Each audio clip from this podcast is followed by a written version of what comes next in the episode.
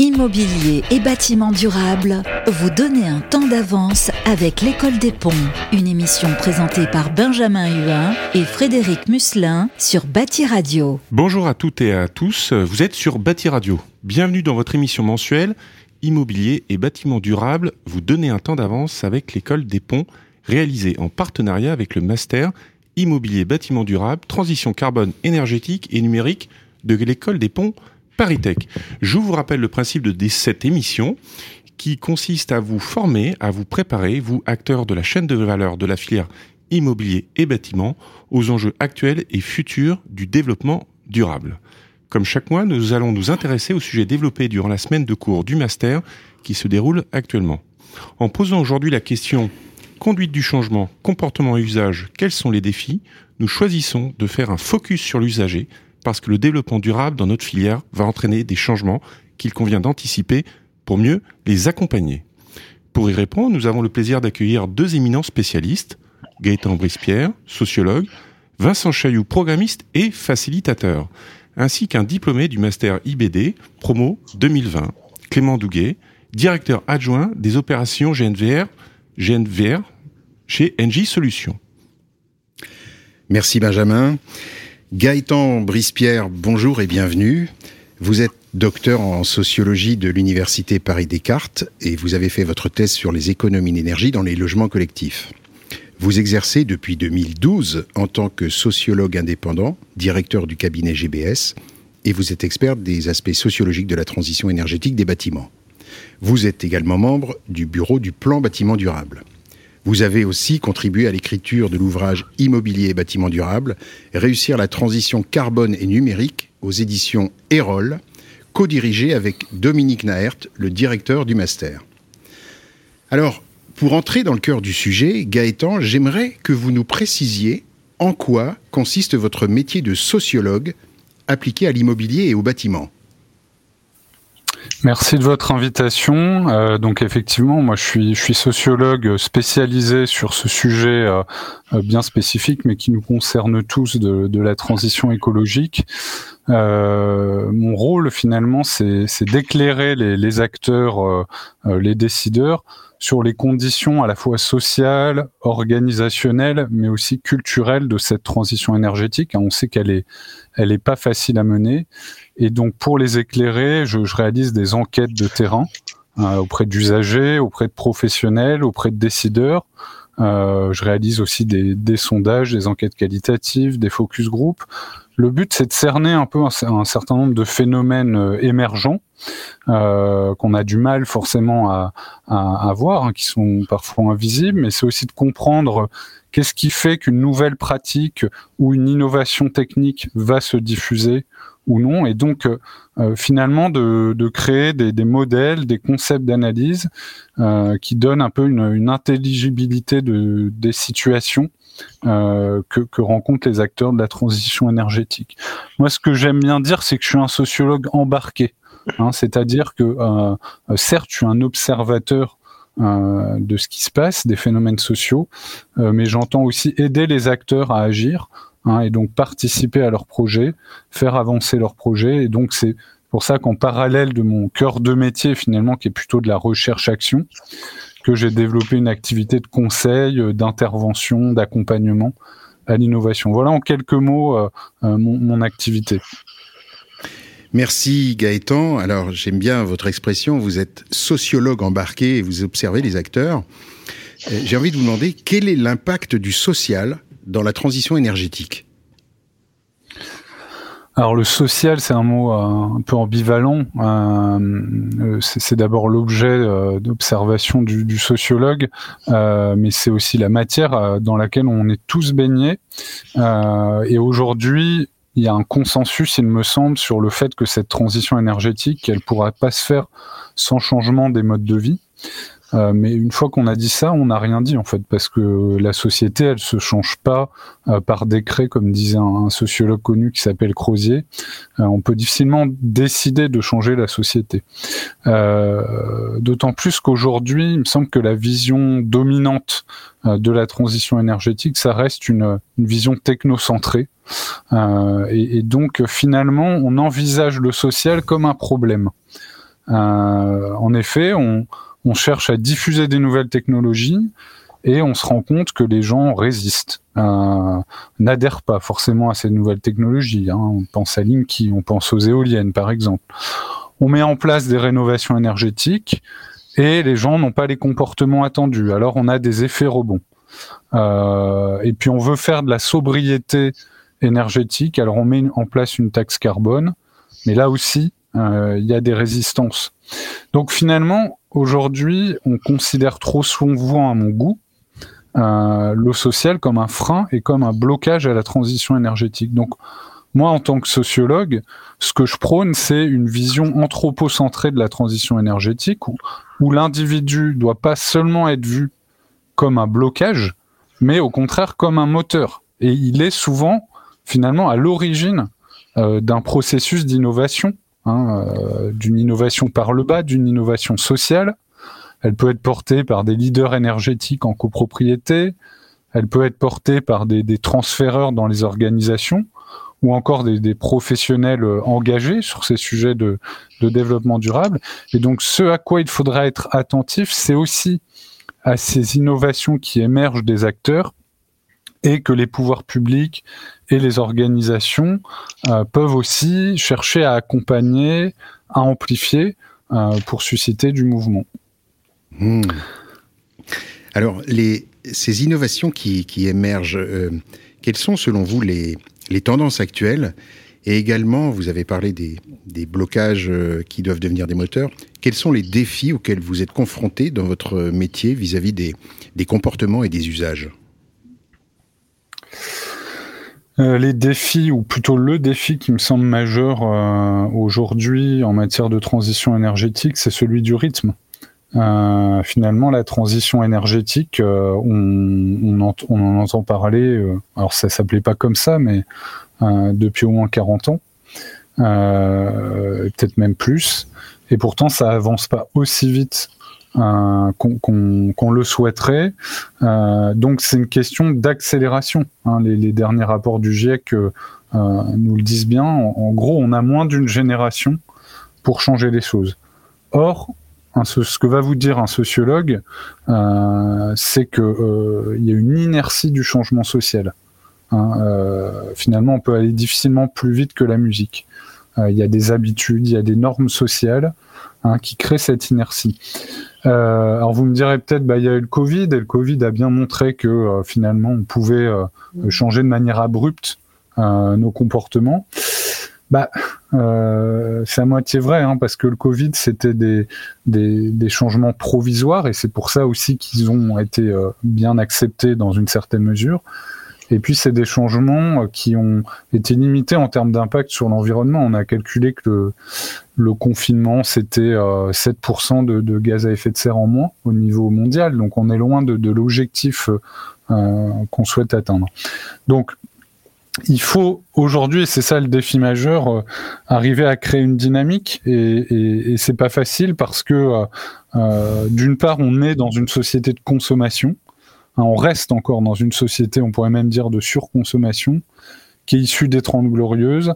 Euh, et donc il y a plein de structures sociales à remettre en cause, hein, que ce soit le, le, confort moderne, le rêve du pavillonnaire, on en a pas mal parlé, le suréquipement. Hein, on calculait, l'ADEME calculait récemment en moyenne 100 équipements électriques par famille.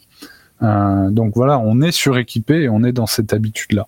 Il y a une autre dimension aussi, euh, et je l'aborde rapidement, euh, de, de qui, qui, limite cette accélération, bah, c'est le jeu des acteurs économiques. Hein. Euh, finalement, euh, aller dans le sens de la transition écologique aujourd'hui, pour ces acteurs, ça veut dire innover.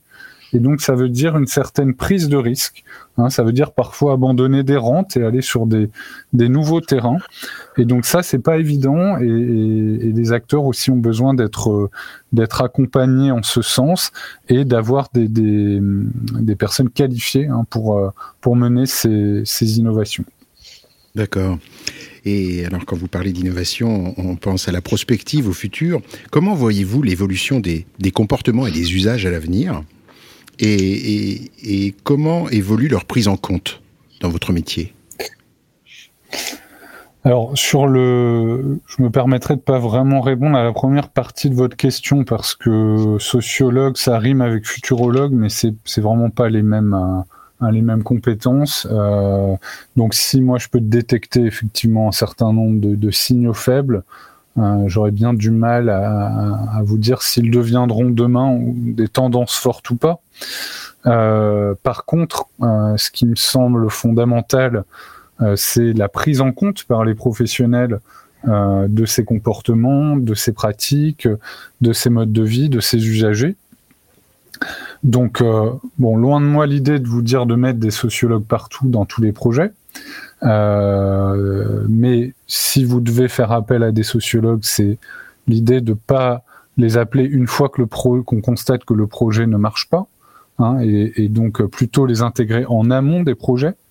Euh, et puis c'est surtout euh, reconnaître et savoir travailler avec ces nouveaux métiers euh, qui émergent et qui sont centrés sur la prise en compte de l'humain. Hein, et donc là, on pense aux assistants à maîtrise d'usage, aux facilitateurs, aux designers. Euh, finalement, travailler avec l'humain, travailler avec des groupes, changer les organisations. Euh, ça demande des compétences spécifiques qui sont d'autres compétences que des compétences techniques, euh, économiques, qui sont des compétences humaines. Hein, il y a un savoir-faire derrière tout ça. Hein, et donc, il faut, à mon avis, euh, euh, intégrer davantage ces, ces, nouveaux métiers qui le sont aujourd'hui. Et puis, peut-être un, un, dernier point sur euh, la prise en compte de, de, de ces usages, bah, c'est que si on peut confier à des acteurs un peu spécialistes ces aspects-là, je pense qu'il faut aussi former les décideurs de la oui. transition énergétique à, à, ces aspects, sciences humaines et sociales. Et donc l'ingénieur de demain, euh, si vous voulez, pour moi, c'est c'est aussi un, ingénieur qui sait travailler avec l'humain. voilà, et, qui, quand je dis ça, c'est pas seulement euh, pour susciter l'acceptabilité sociale euh, des projets qui, qui, auraient été décidés entre ingénieurs, mais c'est au contraire intégrer les usagers euh, dans la conception des changements euh, qui les concernent. D'accord. Bien, mais écoutez, merci Gaëtan pour votre éclairage sur l'importance des, des, comportements et les synergies à trouver entre, d'une part, les progrès techniques et d'autre part, les changements sociaux nécessaires pour réussir les transitions énergétiques et bas carbone. Merci Frédéric. Je vous propose à présent d'explorer la prise en compte justement de l'usager dans le projet. Vincent Chaillot, bonjour. Bonjour. Vous êtes fondateur de Histoire de Ville, agence de programmation, facilitation et innovation sociale dont la raison d'être est la promotion de l'interaction entre le lieu et ses parties prenantes dans toutes ses dimensions. Vous êtes intervenant à l'Institut Géoarchitecture à l'Université de Bretagne occidentale. Enfin, vous êtes intervenant au sein de notre master. Pour rentrer dans le sujet, Vincent Chaillot, pouvez-vous nous définir ce que sont un programmiste et un facilitateur? Est-ce que leurs activités répondent à un nouveau besoin? Alors, un, un, programmiste est là pour euh, accompagner un maître d'ouvrage, un client, euh, quel qu'il soit, euh, ville, aménageur, bailleur social, dans la définition de ses besoins. on parle aussi bien d'un bâtiment ou d'un quartier. Euh, dit de façon un petit peu schématique, il va écrire un cahier des charges qu'il va ensuite transmettre à un architecte. Et, et j'aime bien euh, donner l'image quand je parle du métier de programmiste euh, de celui de, de la sage-femme, de puisque c'est bien une, un processus de maïotique euh, par un système de, de questions qu'on va poser avec le client et on va ensemble euh, participer à l'élaboration de ce projet, euh, vraiment faire une sorte de préparation à l'accouchement et euh, également penser à la future gestion, à la future vie euh, du bâtiment ou du quartier. Quoi. Facilitateur, c'est euh, là davantage la mise en dialogue de personnes qui parlent une langue différente mais qui se retrouvent autour d'un projet commun. Euh, donc on est vraiment dans le champ de, ce qu'on dira l'intelligence collective. Et euh, au final, réunir les deux, euh, c'est développer une approche euh, qui s'intéresse aussi bien à l'immobilier, au visible, qu'à l'organisation que ce lieu accueille, quel qu'elle soit. Donc c'est le projet social, le projet humain, mais les deux sont intimement liés. pour donner un exemple, on va pas faire une école de la même manière si elle est plutôt traditionnelle que si elle est méthode alternative. Il y a un autre rapport à la pédagogie. les enfants ne vont pas évoluer de la même manière dans la salle. Il y aura un autre rapport aux espaces extérieurs. Donc c'est bien les prises en compte de ces deux dimensions qui est, qui est importante. Quoi. Effectivement, on comprend bien que toutes les parties prenantes du projet sont au cœur de votre attention. Il semble que le métier de, programmiste est apparu récemment dans notre filière. À ce titre, quels sont les défis que vous pouvez rencontrer pour justement promouvoir cette nouvelle compétence auprès des décideurs et des acteurs d'un projet? Bah, le, premier défi, ce serait celui de la coopération. C'est euh, l'idée de, jouer collectif euh, dans la construction, dans la chaîne de construction. Euh, coopération, ça veut dire coopérer, donc euh, avec, euh, œuvrer, fabriquer avec ses mains. Donc c'est bien l'idée de concourir à une œuvre commune, ce qui est différent de collaborer, où là on est plus dans le partage du travail. C'est un vrai sujet parce qu'aujourd'hui la conception des bâtiments est vue de façon très linéaire, phase de programmation, conception, réalisation et exploitation.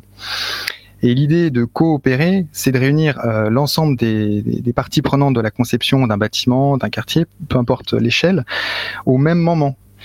Euh, et les enjeux sont, euh, sont multiples, puisque euh, le premier, ce serait peut-être d'inscrire le projet dans le temps. On sait bien que de façon linéaire, il va y avoir des points de rupture, et le fait qu'il y ait une, un tuilage entre chacune de ces phases, c'est garantir le sens tout au long du projet et que euh, ce sens-là ne tienne pas à une seule personne. Si cette personne devait euh, quitter le projet, euh, le sens avec. Donc c'est bien le, maintien du sens du projet dans le temps. Et puis la coopération, c'est l'idée que chacun trouve sa juste place dans la chaîne de construction, dans la chaîne de valeur. cette notion, elle est importante l'idée, ce n'est pas de se dire que les usagers ont une place prépondérante par rapport au concepteur ou au maître d'ouvrage, mais chacun euh, euh, apporte sa contribution, euh, aussi bien pour l'usager, donc son vécu, son regard, son, son, son, usage. Euh, le concepteur, c'est celui qui va dessiner, le maître d'ouvrage, celui qui va payer, et c'est bien ensemble qu'on va faire euh, ce projet. L'idée n'est pas de se dire que ça va être l'usager qui va dessiner le bâtiment comme on peut l'entendre parfois. Quoi. Très bien, on comprend bien le, le côté co-construction que, que, vous évoquez. si on, fait le parallèle avec le développement durable qui va apporter son lot important de changement et donc d'accompagnement, Comment vous voyez-vous l'évolution, la place de votre métier demain? Eh ben, euh, plus que jamais comme euh, une huile de rouage, euh, c'est-à-dire se mettre dans les espaces, dans les dans les interstices en fait, véritablement avec agilité. On le voit bien euh, un des enjeux, ça va être de passer d'une posture de consultant, de conseil, de savoir, de sachant, à celui de facilitation, euh, qui sécurise la mémoire du projet, qui sécurise la qualité du projet. Euh, et donc, on, c'est un tout autre changement de posture. qui est, indispensable pour qu'il y ait là encore une, coopération qui puisse s'opérer et un, un dialogue entre euh, l'ensemble des parties prenantes. Quoi. Alors, un changement de posture, mais aussi, euh, je pense, une, une, plus grande place pour votre, pour votre métier. Mais quel bâtiment voyez-vous euh, demain? La question est pas évidente, mais plutôt que le bâtiment, je parlerai de la méthode.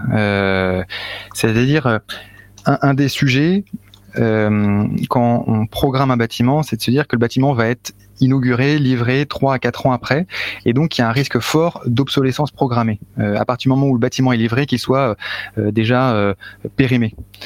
Patrick Bouchin parle de bâtiment morné. donc un des enjeux par l'association de, toutes les parties prenantes, c'est de prévoir les conditions d'évolutivité, de modularité, et d'avoir une vraie réflexion sur le sens même du projet et donc son besoin. Euh, c'est la notion de multiplicité, d'intensité des usages.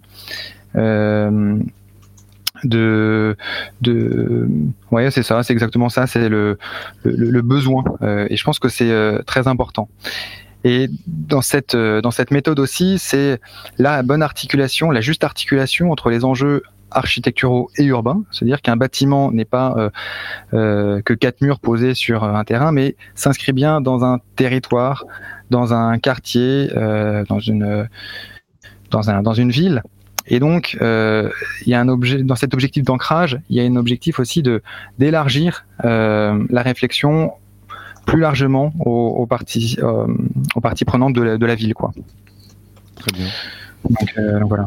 Merci beaucoup euh, Vincent Chailloux pour votre éclairage passionnant sur votre métier ô combien indispensable. En substance, il permet de, de, sécuriser, je dirais, le, projet pour réduire l'obsolescence du bâtiment. Merci Benjamin. Aujourd'hui, nous recevons Clément Douguet, qui est diplômé du Master Immobilier Bâtiment Durable 2020, promotion 2020. Et Clément, bonjour. Vous êtes donc euh, directeur des opérations adjoints chez GNVR, chez NJ Solutions. En substance. Bonjour. Bonjour. En substance, que vous a apporté le master dans l'exercice de votre métier? Et également, qu'est-ce que cela a apporté à votre entreprise? Alors euh, merci et euh, donc lorsque j'ai suivi le, master, euh, j'étais chef de projet marketing chez NJ Solutions euh, et donc, euh, mon rôle était de concevoir des, offres commerciales plus, plus spécifiquement dans le domaine de la production décentralisée pour accompagner la décarbonation de, de nos clients, donc qui étaient des entreprises et des collectivités, notamment donc dans le domaine du bâtiment. Euh, D'un profil plutôt technique, euh, spécialisé dans l'énergie et ses différentes formes, je recherchais et j'ai été attiré par le master pour mieux comprendre les enjeux des acteurs de l'immobilier et du bâtiment afin de pouvoir apporter la réponse euh, la plus adaptée euh, et notamment dans une optique de décarbonation euh, du bâtiment. Et bah, le, master a été bien au-delà de mes attentes parce qu'il m'a permis de découvrir une multitude d'acteurs, des profils extrêmement variés, que ce soit au niveau de, mes camarades auditeurs ou des, intervenants qui étaient tous de très bon niveau. Euh, j'ai également euh, découvert les, différents process du, bâtiment et d'un projet immobilier. Et, euh, et cette connaissance de, des acteurs, des process m'a permis de mieux comprendre les enjeux, d'identifier des leviers également, des leviers d'action, des outils pour, pour inscrire l'immobilier dans une logique durable et, euh, et puis évidemment de, de, découvrir tout un tas de, de facettes, de disciplines euh, associées à un, un, projet, un programme immobilier, euh, que ce soit de sa conception jusqu'à l'exploitation et à la fin de vie. Euh, et donc, si je devais faire un, un focus, euh, bon, bah, on est on est dans la semaine sur le, le comportement et, et, les usages, mais c'est c'est pas pour rien que que vous m'avez convié, c'est que j'ai été particulièrement intéressé par cette semaine et euh, j'avais déjà une certaine conscience euh, en m'intéressant à l'efficacité énergétique du rôle de l'utilisateur et de, du volet, on va dire, sobriété usage dans un projet global d'efficacité énergétique, mais ça a été euh, largement conforté par euh, par les différents intervenants et ça m'a permis de prendre conscience du, du rôle vraiment central de l'utilisateur et de l'usage du bâtiment dans tout projet immobilier, quelle que soit la, la phase du, du projet. Et euh, c'est vraiment ce qui m'a marqué. Euh, et notamment, enfin, je, je, vais répéter ce qu'ont dit mes, mes, prédécesseurs, mais euh, la qualité, la conception d'un bâtiment s'apprécie par rapport à son usage. Et euh, on n'aura pas de bâtiment performant si on sait, si on ne connaît pas sa fonction euh, lorsqu'on le conçoit. Et de même en phase d'exploitation, j'ai pu le constater lors de, lors de ma thèse, mais l'utilisateur est vraiment au centre de la vie du bâtiment. Je, ah, justement, excusez-moi Clément, vous, vous, vous, vous abordez pardon le, le, votre thèse et c'est un point important et, et, on voudrait savoir ce, quelle est justement quelle était votre thèse, quel était le sujet de votre thèse et pourquoi vous avez choisi ce sujet? Alors bah, le sujet de ma thèse euh, était euh, l'autoconsommation dans le logement collectif en tant que levier euh, de la, du développement des, des énergies renouvelables.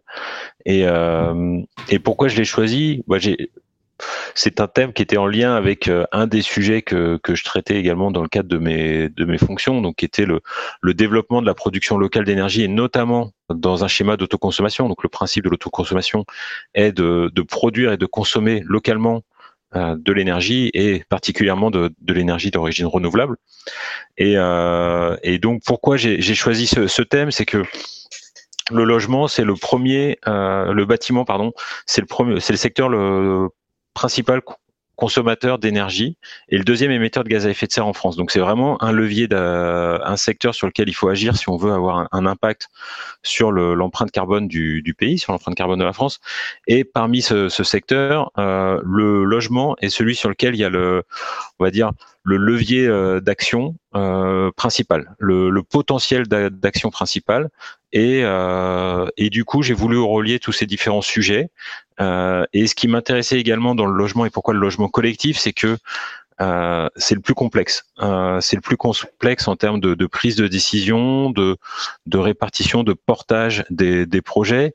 Et, euh, et je voulais également traiter ce sujet de l'autoconsommation, pas uniquement sous un angle euh, économique ou environnemental, qui était ce que ce que je faisais, on va dire, qui est, la manière dont je l'aurais traité classiquement dans le cadre de mon de mes fonctions, mais également sous l'angle social, sociologique et comment favoriser euh, l'adoption de de l'autoconsommation, comment accompagner, sensibiliser, prendre en compte la, vie des des occupants d'un bâtiment de, de, logement collectif et notamment de, de logement social pour euh, réussir un projet de développement d'énergie renouvelable et en autoconsommation. Euh, et, et, ça m'a permis de, de, de, conforter cette, euh, cette vision qui était que le logement social est un, est un secteur particulièrement intéressant pour développer ce type de projet parce qu'on va répondre à de, à de, multiples problématiques et notamment ça peut permettre également de lutter contre la précarité énergétique des occupants de, de ce type de logement. Un sujet passionnant. Bien, merci beaucoup Gaëtan, merci Vincent et merci Clément. Euh, nous vous retrouvons cette semaine euh, au Master Immobilier et Bâtiment Durable pour approfondir ce thème passionnant qui est la conduite du changement euh, des comportements et des usages que je, nous rappelons que vous coordonnez cette semaine, Gaëtan Brispierre. nous rappelons aussi à nos auditeurs la parution de l'excellent livre Immobilier et bâtiment durable, réussir la transition carbone et numérique aux éditions Erol, ouvrage écrit en collaboration avec le master du même nom qui reprend son programme. Vous trouverez également toutes les informations sur notre master sur le site de l'école des ponts, écoledesponts.fr. Merci Frédéric. Le mois prochain, nous échangerons autour de l'événement incontournable créé dans le cadre du master. Je veux parler de la fameuse conférence sur la stratégie neutralité carbone dans le monde pour l'industrie et le bâtiment. Euh, à bientôt. À bientôt. Immobilier bâtiment durable avec l'école des ponts, une émission à réécouter et télécharger sur Bâti Radio et sur toutes les plateformes de streaming.